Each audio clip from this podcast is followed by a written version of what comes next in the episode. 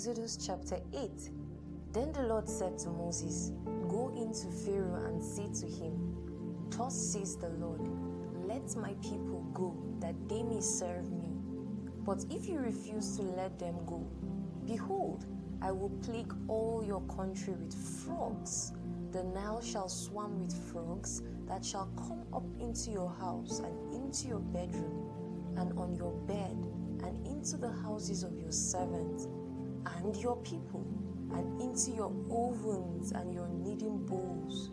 The frogs shall come up on you and on your people and all your servants. And the Lord said to Moses, Say to Aaron, Stretch out your hand with your staff over the rivers, over the canals, and over the pools, and make frogs come up on the land of Egypt. So Aaron stretched out his hand over the waters of Egypt, and the frogs came up and covered the land of Egypt. But the magicians did the same by their secret arts and made frogs come up on the land of Egypt. Then Pharaoh called Moses and Aaron and said, Plead with the Lord to take away the frogs from me and from my people, and I will let the people go to sacrifice to the Lord. Moses said to Pharaoh, Be pleased to command me when I am to plead for you for your servants and for your people, that the frogs be cut off from you and your houses and be left only in the Nile. And he said, Tomorrow. Moses said, Be it as you say, so that you may know that there is no one like the Lord our God. The frogs shall go away from you, and your houses, and your servants, and your people. They shall be left only in the Nile. So Moses and Aaron went out from Pharaoh, and Moses cried to the Lord about the frogs, and he had agreed with Pharaoh. And the Lord did according to the word of Moses. The frogs died out in the houses, the courtyards, and the fields, and they gathered them together in heaps, and the land stank. But when Pharaoh saw that there was a respite, he hardened his heart and will not listen to them, as the Lord had said.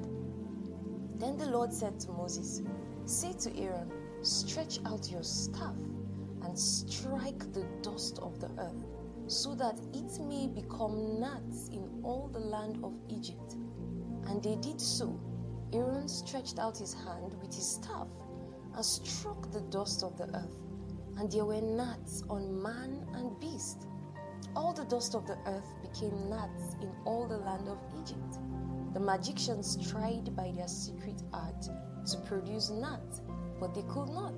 So there were gnats on man and beast. Then the magician said to Pharaoh, This is the finger of God. But Pharaoh's heart was hardened, and he would not listen to them as the Lord had said. Then the Lord said to Moses, Rise up early in the morning and present yourself to Pharaoh as he goes out to the water, and say to him, Thus says the Lord, Let my people go, that they may serve me. Or else, if you will not let my people go, behold, I will send swarms of flies on you and your servants and your people, and into your houses. And the houses of the Egyptians shall be filled with swarms of flies, and also the ground on which they stand. But on that day, I will set apart the land of Goshen, where my people dwell, so that no swarms of flies shall be there that you may know that I am the Lord in the midst of the earth. Thus, I will put a division between my people and your people. Tomorrow, this sign shall happen. And the Lord did so. There came great swarms of flies into the house of Pharaoh and into his servants' houses. Throughout all the land of Egypt, the land was ruined by the swarms of flies. Then Pharaoh called Moses and Aaron and said, Go sacrifice to your God within the land.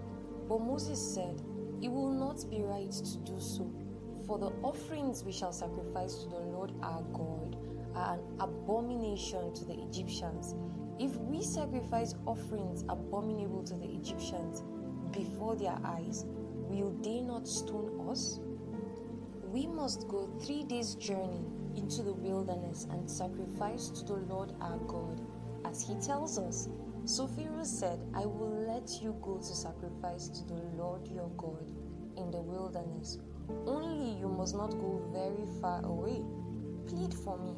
Then Moses said, Behold, I am going out from you, and I will plead with the Lord that the swarms of flies may depart from Pharaoh, from his servants, and from his people tomorrow.